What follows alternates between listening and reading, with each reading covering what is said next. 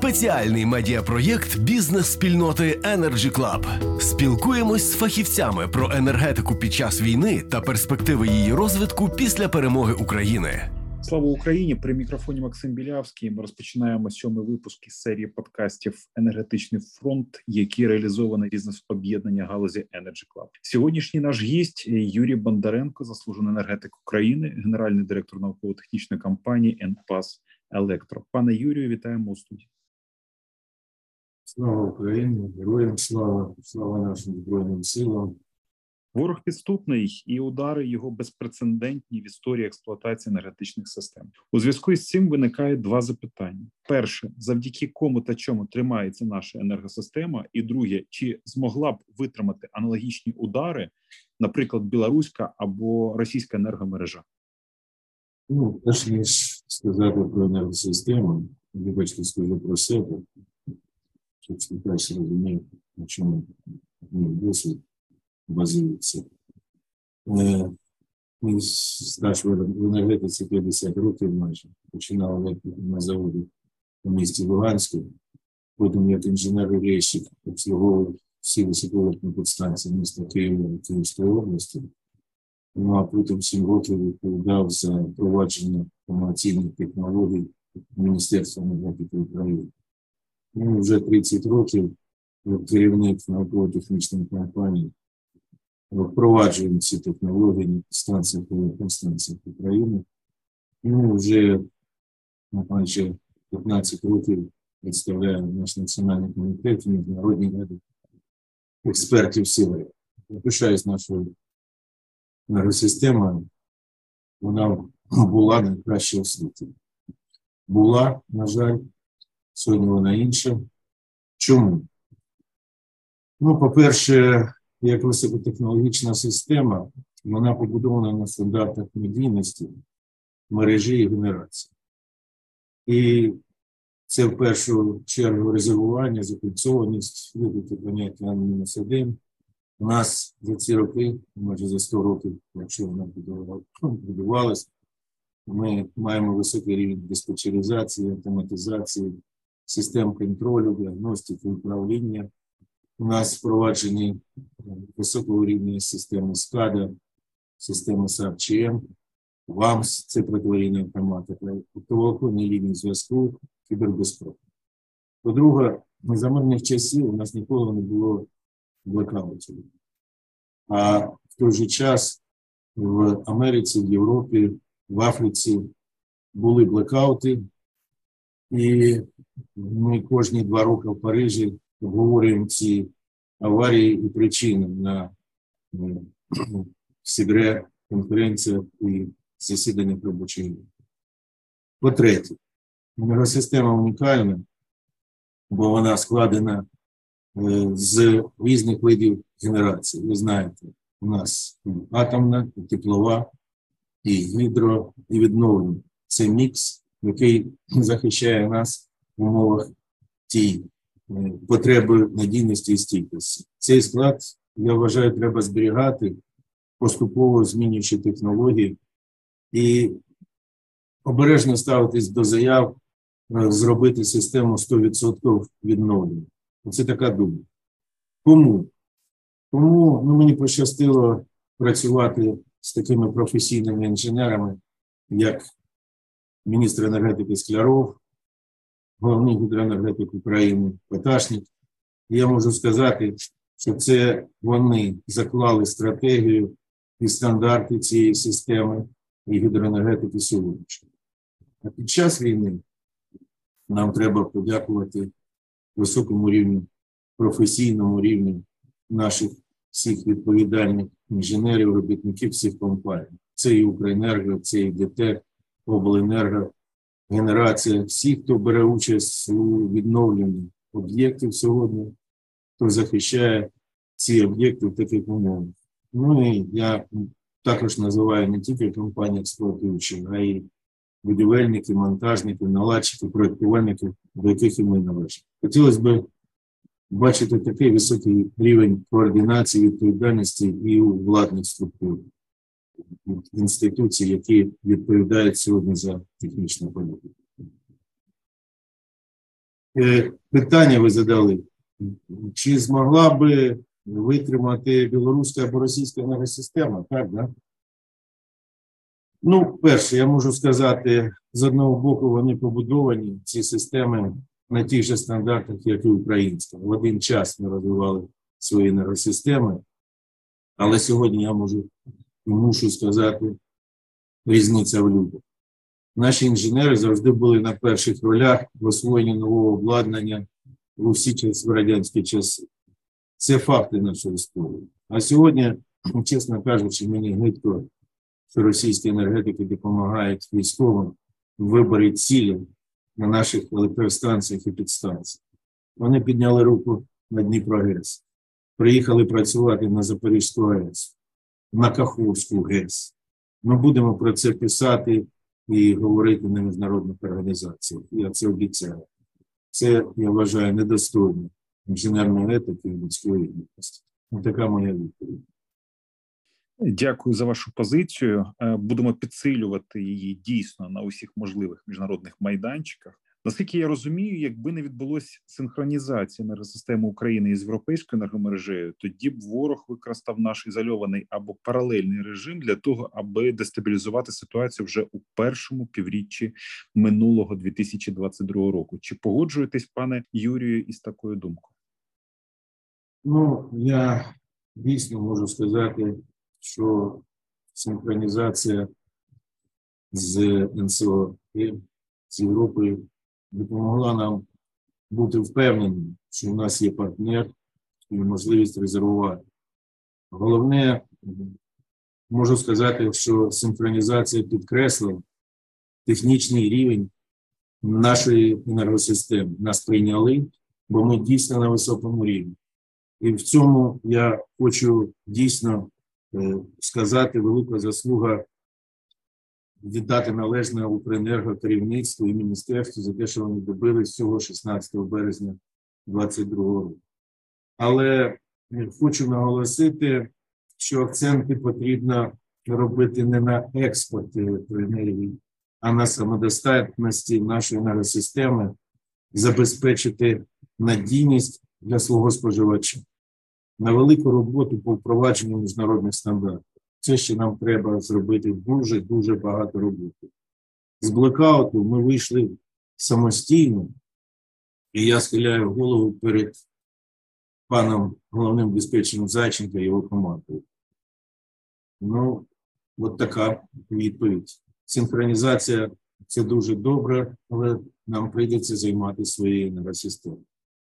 Аналізуючи характер російських терористичних ударів, простежується кілька треків. Один з них це безумовно спроба відключити максимальну кількість цивільних абонентів та сегментувати енергосистему України.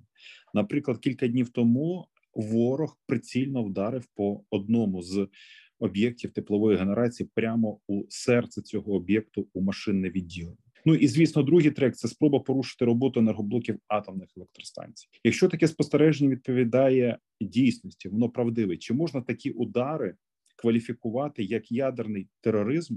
А енергетиків російських колишніх вже енергетиків е, притягнути до відповідальності разом з російськими військами?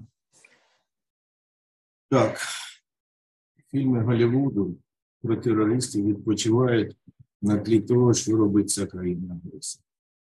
Я виступав на засіданні адміністративного комітету в Парижі на початку війни перед всіма національними комітетами. Їх 70 країн, членів СІГРЕ. І тоді я вже назвав, що це не тільки тероризм, а й геноцид моєї країни. Сьогодні я вважаю Росію країною зомбованих вбивців. Я це бачу, наскільки зазомбовані всі. І дійсно треба буде закликати до відповідальності не тільки військових, а й енергетиків, які дійсно аморально ведуть себе по відношенню до допомоги руйнувати нашу систему. Енергетичний фронт. Юрію Миколаївичу, скажіть, будь ласка, звісно, наскільки це можливо в умовах воєнного стану, як нам успішно пройти 50% календарної зими, що залишилося? Що мають робити споживачі? А що органи місцевого самоврядування? Надайте, будь ласка, свої поради. Що ми пройдемо? Для цього треба об'єднатися енергетикам, промисловцям, будівельно-монтажним організаціям. Ну і потрібна координація енергетичного штабу та військових. З одного боку, захист від ракетних ударів, з другого відновлення схем станцій, підстанцій, електричних мереж. В листопаді, наприклад, ми ввели один агрегат 300 МВт. До кінця січня будемо намагатись підключити ще один такою ж потужністю. Необхідно мати об'єднані матеріали. Складна ситуація, але я вірю, що ми разом використовуючи те обладнання, яке нам зараз пропонують, і те, що ми самі зможемо зробити, ми пройдемо зиму. Але треба розуміти, що готуватись треба вже до наступної зими. Наш подкаст е, має на меті протидіяти ворожій пропаганді. У цьому контексті є три коротких запитання, які, на жаль, залишаються в порядку денному і які активно намагається поширювати ворог в інформаційному просторі України. Відтак хотілося б почути вашу думку і попросити вашої допомоги в протидії цим е, легендам. Перше, чи існують недоторкані споживачі під час відключення електроенергії? Друге, чому неможливо продавати електроенергію із України в Європейський Союз або Молдову під час гострого дефіциту потужності? Ну і третє, чому неможливий тотальний блекаут в Україні, тобто 100% дефіцит електричної енергії? На недоторканих споживачів, ну я можу однозначно сказати, що недоторканими мають бути військові медичні заклади, зв'язок, виробництво оборонної енергетичної продукції. Треба багатоповерховим будинкам змінити схему живлення ліфтів, насосів, води теплопостачання. Це можна зробити тільки за допомогою інженерів. Якщо ви маєте на увазі котечні міста, ну я вважаю, що не має бути недоторканих котеджів, чиновників і депутатів. Оце моя відповідь. Поясню свою позицію по споживачам.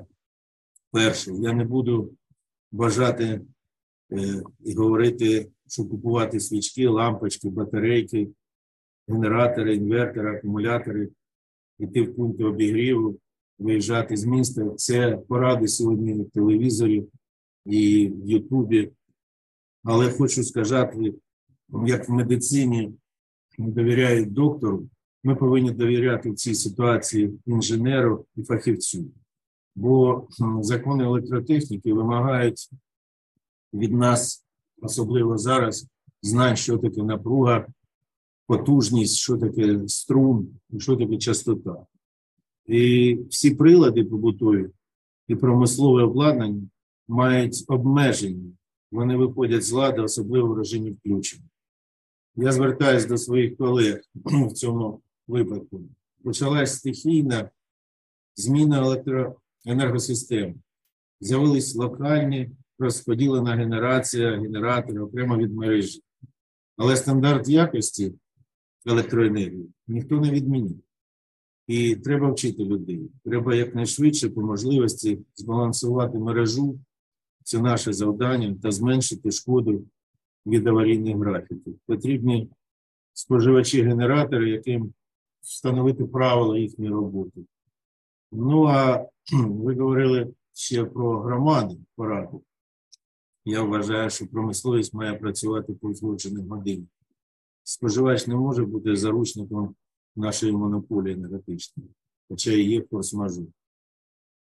До самоврядування повертаюся. Вважаю, що енергетики мають разом з органами самоврядування вирішувати нові схеми електропостачання, теплопостачання, водопостачання. Це е, основи життєдіяльності міст, сіл, ну і регіонів. Для кожного міста, для цих регіонів треба розробити, я вважаю, енергетичні програми на засадах тих ресурсів, наявних схем, мереж і нових технологій.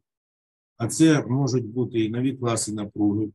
Наприклад, ми давно говоримо про 20 кВт. Сьогодні є можливість впроваджувати їх там, де буде будуватись місто, село, містечко. Треба говорити про кабельні лінії замість повітряних, електрифіковані котли, гази і теплогенератори. Головне, що такі програми розвитку міст на основі скорочення газу, електрифікації вже розроблялись у нас в Україні в 2002-2006 тих стратегіях, які писались в 2008 наших енергетичних документів. Від них, я можу сказати, були в захваті міжнародні експерти, світові експерти, але виконання, на жаль, залишилось на постанові. Причина того, що ми маємо такі проблеми, думаю, що тому, що велика любов залишалась завжди до російського газу у керівників того часу. Ну і зараз в розробці програми, я вважаю, мають приймати всі фахівці, і перш за все, ми очікуємо цих програм від Міністерства енергетики. Дякую за вашу позицію. Я пропоную все ж таки повернутися до е, двох запитань, які у нас залишились в сегменті протидії ворожій пропаганді, якщо не заперечуєте. Отже, скажіть, будь ласка, пане Юрію, чому неможливо продавати електроенергію із України в Європейський Союз або Молдову під час гострого дефіциту потужності? І ще таке запитання: чому неможливий тотальний блокаут в Україні, яким е, намагаються залякати пропагандисти із ворожої Російської Федерації? Я можу сказати, це аморально в такій ситуації але буває технологічна допомога. Ну це вже інше. В умовах дефіциту я вважаю, що видавати на експорт можна. Чому неможливий тотальний блекаут в Україні? Ну, на жаль, він вже був. Але треба відрізняти. Блекаути, які були в світі, вони викликані або погодними умовами, стихіями, або помилками диспетчерів і в енергосистемі. У нас блекаут був викликаний військовими цими умовами, і я ще раз повторю, наші диспетчери справилися навіть без допомоги підключення західної енергосистеми. Виходячи з цього, вважаю, що блекаут такий в умовах, коли залежить все від енергетики, неможливий. Але ми не знаємо, що далі буде творити ворог. Енергетичний фронт. Хотів би нагадати нашим слухачам про важливість отримання достовірної інформації. Її можна знайти на офіційних ресурсах Укренерго та Міністерства енергетики України. Пане Юрію, тепер е, три запитання в частині відновлення енергетичної інфраструктури. Як на вашу думку, скільки часу потрібно на повне відновлення, виходячи з нинішніх умов і руйнувань. Друге запитання в цьому сегменті: чи можемо скористатись можливістю і провести редизайн енергомережі з точки зору майбутнього розвитку системи? Ну і звісно, скільки за вашими оцінками нам потрібно грошей, і де ми можемо їх запозичити, окрім гуманітарної допомоги і майбутніх репарацій? Три ваших питання. Ну, почну з часу потрібно на рівні. Давайте відрізняти те, що чекають від нас споживачі, це відновлення постійного живлення споживачів без аварійних графіків. Ну, на мою думку, може я помиляюся, але це можливо було зробити до кінця цього року. Якщо ми отримаємо необхідне обладнання, трансформатори, автотрансформатори, мобільну генерацію для ключових розподільчих пристроїв. Але якщо ворог буде продовжувати руйнувати наші об'єкти, я ще раз кажу, наступна зима може бути ще складнішою. Відновлення всієї енергосистеми такої, якою вона була, вже неможливо. Вона обов'язково має бути новою, інноваційною, високотехнологічною, розумною, з централізованою розподіленою генерацією, існуючими і новими класами напруги зі збереженням стандартів надійності, які зараз були започатковані працювали в нашій системі. Я наголошую, що ми повинні її робити, перш за все, інерційною на тих законах електротехніки, які існували існують, і їх не можна відмінити ніякими гаслами. Але щоб ми розуміли, давайте оцінимо цифри. 2022 році споживання електроенергії України впало нижче 120 мільярдів кіловат годин. А це рівень в нашій історії енергетики початку 70-х років. Тобто війна відкинула нас на 50 років. 300 мільярдів кіловат годин ми отримали в 1990 році. Але за ці 20 років, 70-ті, 80-ті, ми будували атомні блоки, ми включили унікальні теплові блоки, унікальні дійсно у всьому світі 800-300 МВт, лінії 330-750. От цей обсяг за 20 років, який ми пройшли тоді. А оптимістично відновити енергосистему нову, я вважаю, нам треба 10-15 років і хоча, і хоча б піднятися до 24 гігават потужності, а до війни у нас було 56. Ну, це моя оцінка, я можу помилятися. Нам, вибачаюсь, нам потрібен план електрифікації України, як 100 років тому назад був таким планом план Гойлру.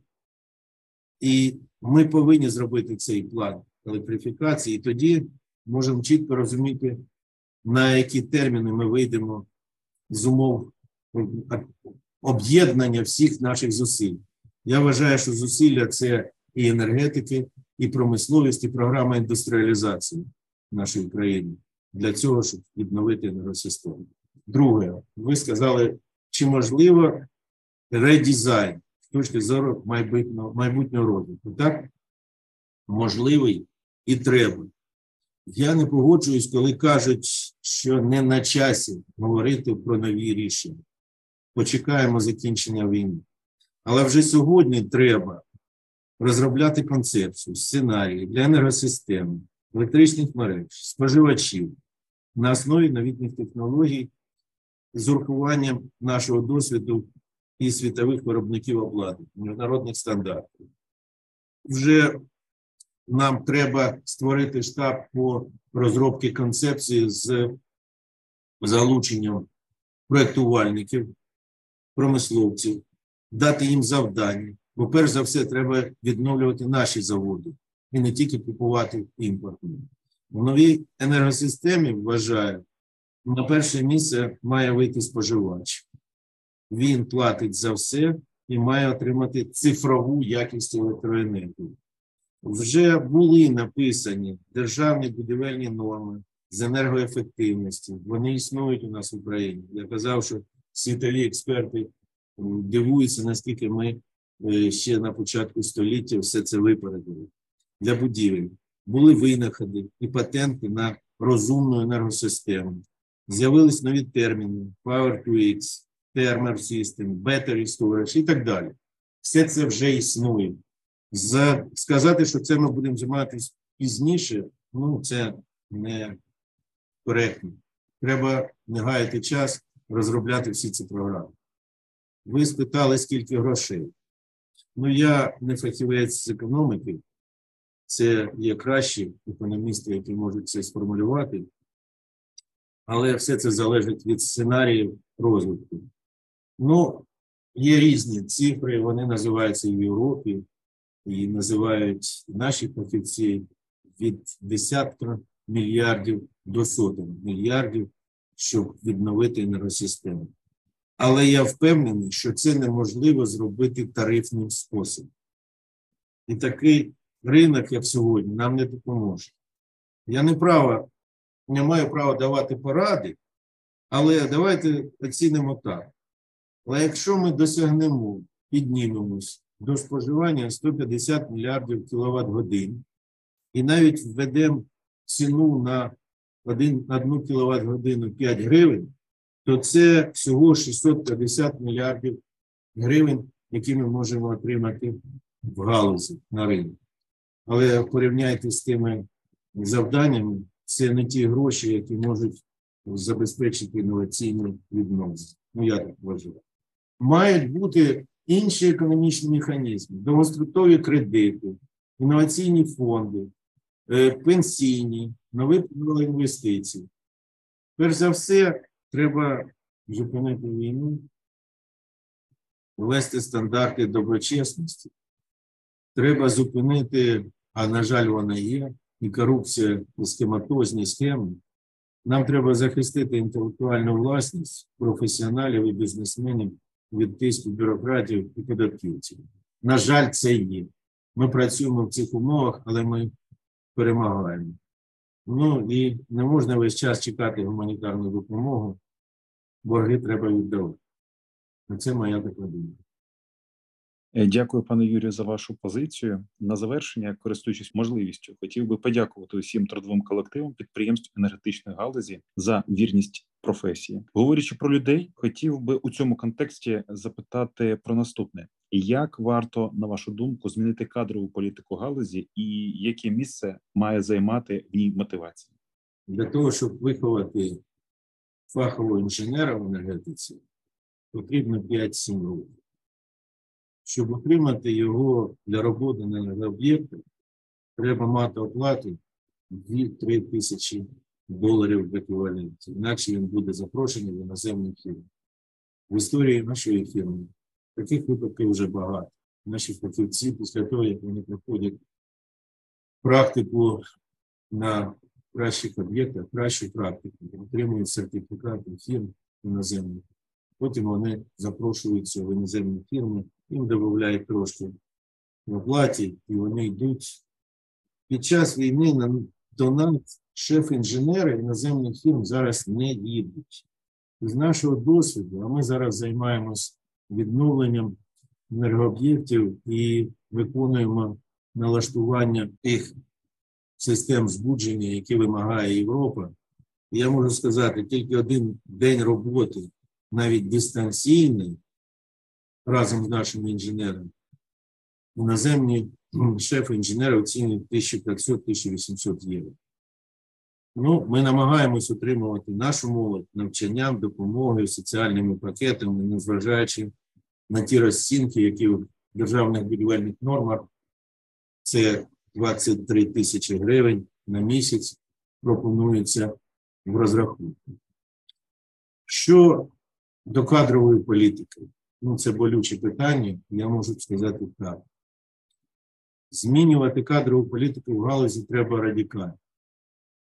За 30 років ми втратили покоління інженерів.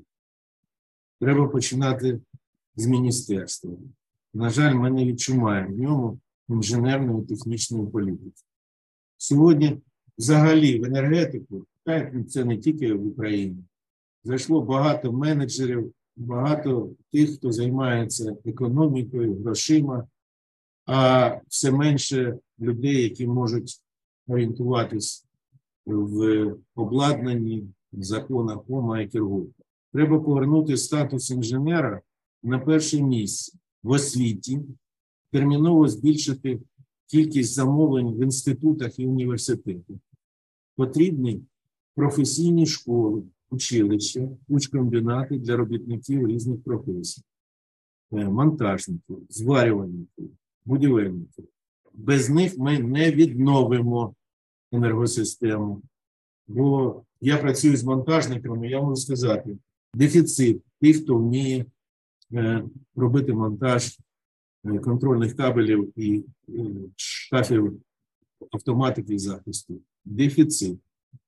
А якщо ми говоримо навіть зварювальники, без них не можна ні атомні блоки, ні струмопроводи відновлювати. Це питання дуже важливе. Якщо ми хочемо нову енергосистему робити на основі інноваційних, високотехнологічних, то людей треба вчити. Потрібні прикладні науковці, прикладні підкреслюю, не псевдовчені, псевдоакадеміки з регаліями. Нам потрібні науковці, яких треба захистити замовленням, оплати робіт, щоб вони не віддавали інтелектуальну власність, винаходи, патенти за безцінь за кордон. А це сьогодні існує. Треба відкрити інженерні школи, семінари для споживачів, журналістів, юристів, політиків, щоб не плутали кіловольти з кіловатами, щоб освоїли термінологію світових стандартів електропедії українською мовою. Бо, як казав Шевченко, чужому навчайтесь, свого не цурайтесь. От я так вважаю, це принципово важливе питання для відновлення цієї нашої енергетики. Кадри, його величність інженер. Я двома руками за те, щоб ми переглянули всі цю кадрову політику. Пане Юрію, дякую за щиру, а головне професійну розмову. У подкасті Енергетичний фронт спілкувалися і Юрій Бондаренко та Максим Білявський. Тримаємо енергетичний фронт разом. Україна понад усе. Слава Україні! Героям слава! Спеціальний медіапроєкт бізнес-спільноти Energy Club. Спілкуємось з фахівцями про енергетику під час війни та перспективи її розвитку після перемоги України.